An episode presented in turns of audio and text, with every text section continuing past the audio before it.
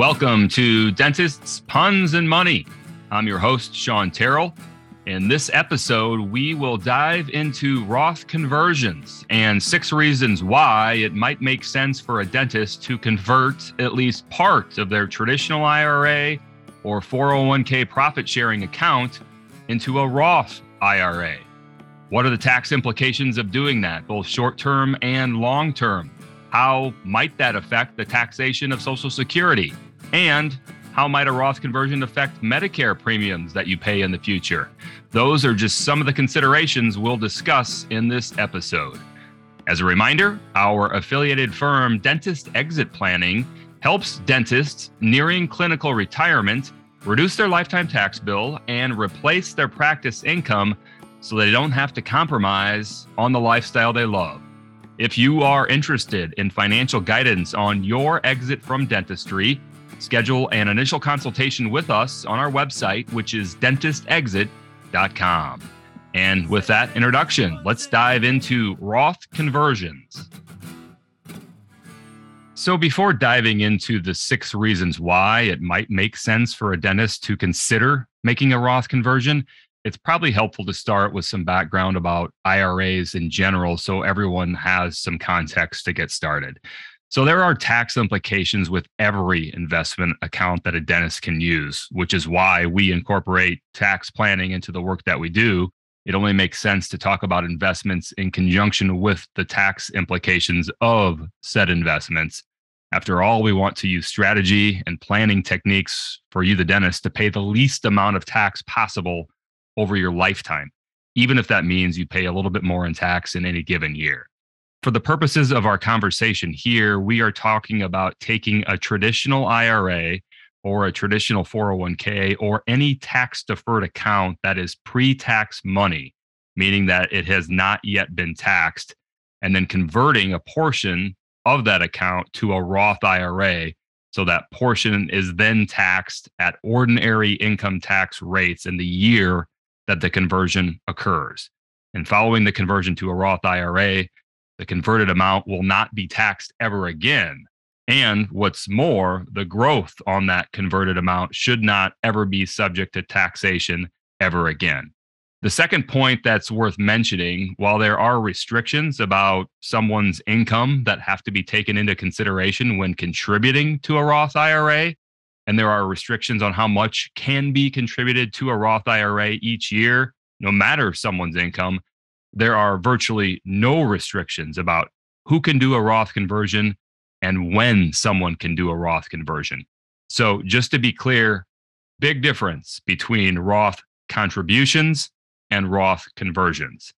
With a Roth conversion, anyone can do one at any time for any amount, provided the person completing the conversion has the money to pay the tax that will become due by virtue of that conversion. So, as an example, if you convert $100,000 of your traditional IRA or 401k to a Roth IRA in any given year, you are effectively increasing your taxable income by $100,000 for that same year.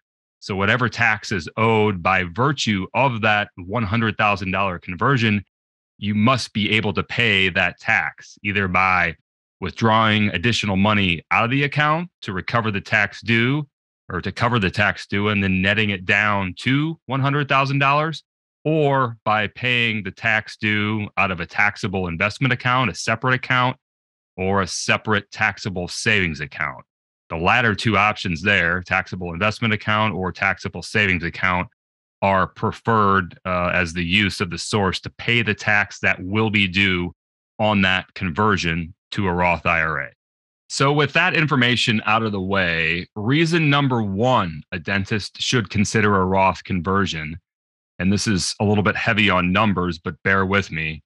The first reason to consider a Roth conversion is that taxes are going to be higher in the future than they are right now.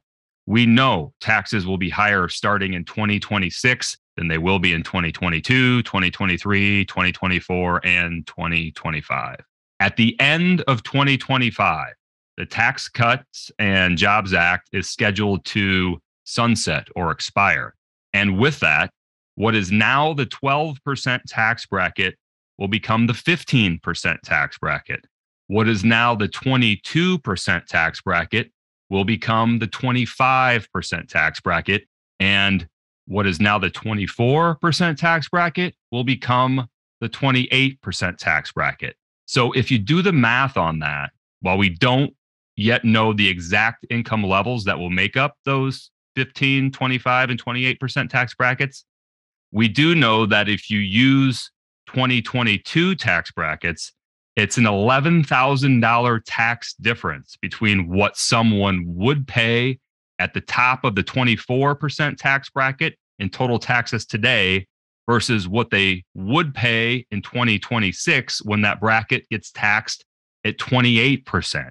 Again, a little bit of a moving target, but we know enough to know that converting pre tax accounts to Roth accounts now versus delaying the tax on those accounts until later will result in significant tax savings. Reason number two to consider a Roth conversion is to lower your required minimum distributions for later. The benefit of contributing to a tax deferred account like an IRA or a 401k profit sharing plan is that you don't have to pay the taxes on that income that you've deferred or will defer into that account. You don't have to pay the income tax during the year that you make that contribution. The catch is that the IRS will not let you kick the can on paying that tax forever. The IRS has a provision called required minimum distributions, often abbreviated to RMD, and that forces people to start taking money out of those tax deferred accounts and thus pay taxes on those accounts. And currently, the latest that someone can wait to start taking required minimum distributions or RMDs is the year that they turn 72 years old. Now, there's been proposed legislation about pushing that age back to 74 or 75. So the RMD age may get raised at some point, but the point is RMDs are likely never going away. And the penalty for not taking a required minimum distribution is 50% of whatever the RMD was supposed to be. So if your required minimum distribution was supposed to be $100,000, in any given year and you fail to take at least that amount out as an account distribution, you owe the IRS $50,000 as a penalty. So that's pretty steep. And so it pays to have a game plan for RMDs well before you reach the age that you have to take them. The issue is that required minimum distributions will likely increase as you age. So that means you are required to withdraw more and more money from your pre tax deferred tax accounts each year in retirement. That might not be the worst thing in the world, but over time, it gives you less and less control over your ability to control your taxable income each and every year in retirement. And that's important because your taxable income in retirement from pre tax accounts will affect the taxation or cost of other areas of your life in retirement, such as Social Security and Medicare Part B. So let's dive into that. So, reason number three to consider a Roth conversion to reduce the amount of Social Security that is taxable. And this is probably a topic that could be its own standalone podcast.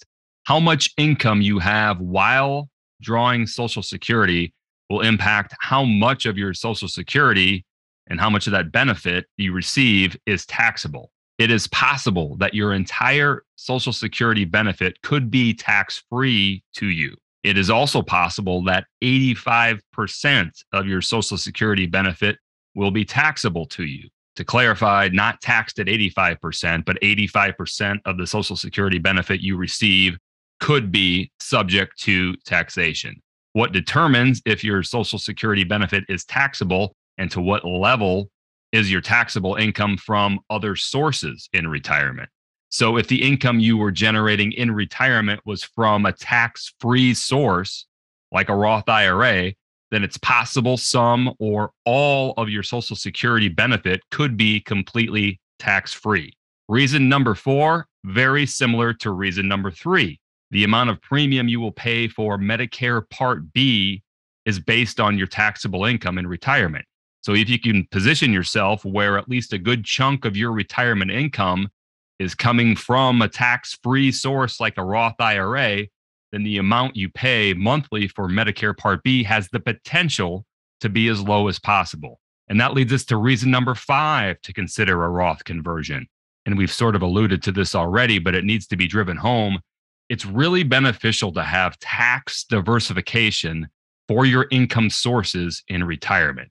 In other words, you're setting yourself up for failure if all or most of your income sources in retirement are subject to ordinary income taxes. Because chances are, throughout a 30 year retirement, you're going to need a large chunk of money at some point beyond your normal living expenses. Hopefully, that chunk of money that you need is for something fun, like an RV or a down payment on a lake house. But it could also be for something not as fun, like a long term care facility. Not fun to pay for, but it might be necessary. So, if you need a chunk of money and don't have any choice but to get that chunk of money from a taxable source, you could be forced into a situation where your Medicare premiums are now much higher or Social Security benefits become taxable or more taxable than they needed to be. So, having a big bucket full of tax free money in retirement and converting into Roths along the way to get there, that's seldom going to be a bad thing. And reason number six to consider a Roth conversion would be for the benefit of your heirs. This might not matter to some people, but if you leave an IRA to a beneficiary other than your spouse, that beneficiary must distribute or take out all of that money with out of the account within a 10 year period of your death. That goes for a traditional IRA or a Roth IRA that's inherited by someone other than your spouse. The difference is that with a traditional IRA, all of that money will be treated as taxable income to your beneficiary. So if it's your kids and they're still in their working years earning good money, all of the proceeds from that traditional IRA that they inherit will be taxed in the highest tax bracket for them because it's going to be stacked on top of their income. However, if your kids receive the proceeds and it's from a Roth IRA, while they still must liquidate that account within a 10 year period, all of that additional income will be tax free to them in most cases. Now, maybe you're thinking, my kids get what they get, even if it's taxable to them, it's still better than a kick in the shorts. Yeah, that's true. But if you really want to leave something behind and you want to maximize the value of what you leave behind by leaving the full amount tax free, then a Roth conversion with some strategy behind it will often reduce the amount of money that the IRS is going to get out of that gift and keep as a gift for itself. So, what's the best time to execute Roth conversions for a dentist? Great question. As a general rule of thumb, you want to execute Roth conversions when you believe or even know that your tax rate will be the same or higher in the future than it would be or will be at the time you do the Roth conversion. So, to reiterate, if you think taxes are going to be the same for you or lower in the future, not a good time to do a conversion. If you think taxes will be the same or higher for you in the future, might be worth considering a Roth conversion. So, in a lot of instances, it's not going to make sense for a dentist to execute Roth conversions while you're still practicing and while you still own your practice. Those years are likely to be high income years where it probably makes sense to keep deferring as much income as you possibly can into an IRA or into your profit sharing plan associated with the practice. And if you own your practice and you're trying to get maximum value from the sale of that practice sometime in the near future, it likely would not make sense just to coast to the finish line and intentionally have lower income from your practice just to do Roth conversions. The net effect of that approach would likely be negative because you're going to reduce the amount of dentistry you do so you can execute a tax saving strategy but that could also reduce the overall value of your practice at sale. So the juice probably not worth the squeeze there. So, an ideal dentist client that I work with is one that owns their own practice and is going hard to the finish line to maximize the sale value of that practice. In doing that, they're in a high or the highest tax bracket at the end of their career. And they might be deferring as much money as possible as a result of that into a 401k profit sharing plan or cash balance plan with the practice while they're still practicing. Hopefully, they've also been saving money into backdoor Roth IRAs, HSAs, and taxable accounts along the way. So they have other sources of income besides the 401k, uh, profit sharing plan, cash balance plan, whatever it is, and maybe some IRAs. Then, in the years immediately after this hypothetical dentist sells their practice, and hopefully before tax rates increase in 2026, they are converting good chunks of pre tax money into the Roth IRA. They're delaying Social Security as long as possible to maximize the long term benefit and giving themselves the best chance to lower the taxation on that. If possible, they might be living off their savings account for living expenses for a few years after selling the practice and what's being distributed from pre tax accounts and showing up on the tax return as income is actually being converted into Roth IRAs for income later. If possible, you could supplement with taxable investment accounts to cover the cost of living, but just be careful there not to generate a bunch of long term capital gains in a 0% tax bracket. Then this hypothetical dentist gets to the age of 70, turns on Social Security then to max out the lifetime benefit of that and has got a huge pile of tax free money to generate income because they've converted a bunch of it into Roth IRAs. That will keep the taxes on Social Security as low as possible and keep Medicare premiums as low as possible as well. You still might have some money subject to required minimum distributions down the road, but that number is going to be much smaller than it would have been. And if you really want to get fancy, you could stuff more of that RMD pre tax money into a QLAC annuity to push the RMD clock out all the way to age 85. And while you're still going to have to pay taxes on the money, it's these type of strategies that go a long way in making sure you pay as little to the IRS as you are obligated to pay. Remember, you want to pay the IRS what you owe. You are not required to leave them a tip. Make your lifetime tax bill in total as low as possible through strategy and planning, even if you have to pay more in taxes in any given year. So, there you have it. Six reasons why dentists should consider Roth conversions as part of their retirement income and tax planning strategy. I hope you found all of this information helpful. Thank you for listening to Dentists, Puns, and Money, and we will talk to you very soon. Thanks for listening to Dentists, Puns, and Money. For more information about my day job, which is guiding dentists to their financial off ramp from active practice, you can visit dentistexit.com. And there you can find more information about us, sign up for our email newsletter, or schedule a discovery call with Shawn. And that's me. If you've enjoyed this episode, please leave us a review and rating on Apple Podcasts, and also please share the podcast with your friends and colleagues. As for the boring legal stuff, Dentist Exit Planning and Terrell Advisors LLC is a registered investment advisor. The information presented should not be interpreted or construed as investment, legal, tax, financial planning, or wealth management advice. It does not substitute for personalized investment or financial planning from Dentist Exit Planning or Terrell Advisors LLC. This podcast conveys the views and opinions of Shawn Terrell, and the information herein should not be considered a solicitation to engage in a particular investment or financial planning strategy. Information presented is for educational purposes only, and past performance is not indicative of future results.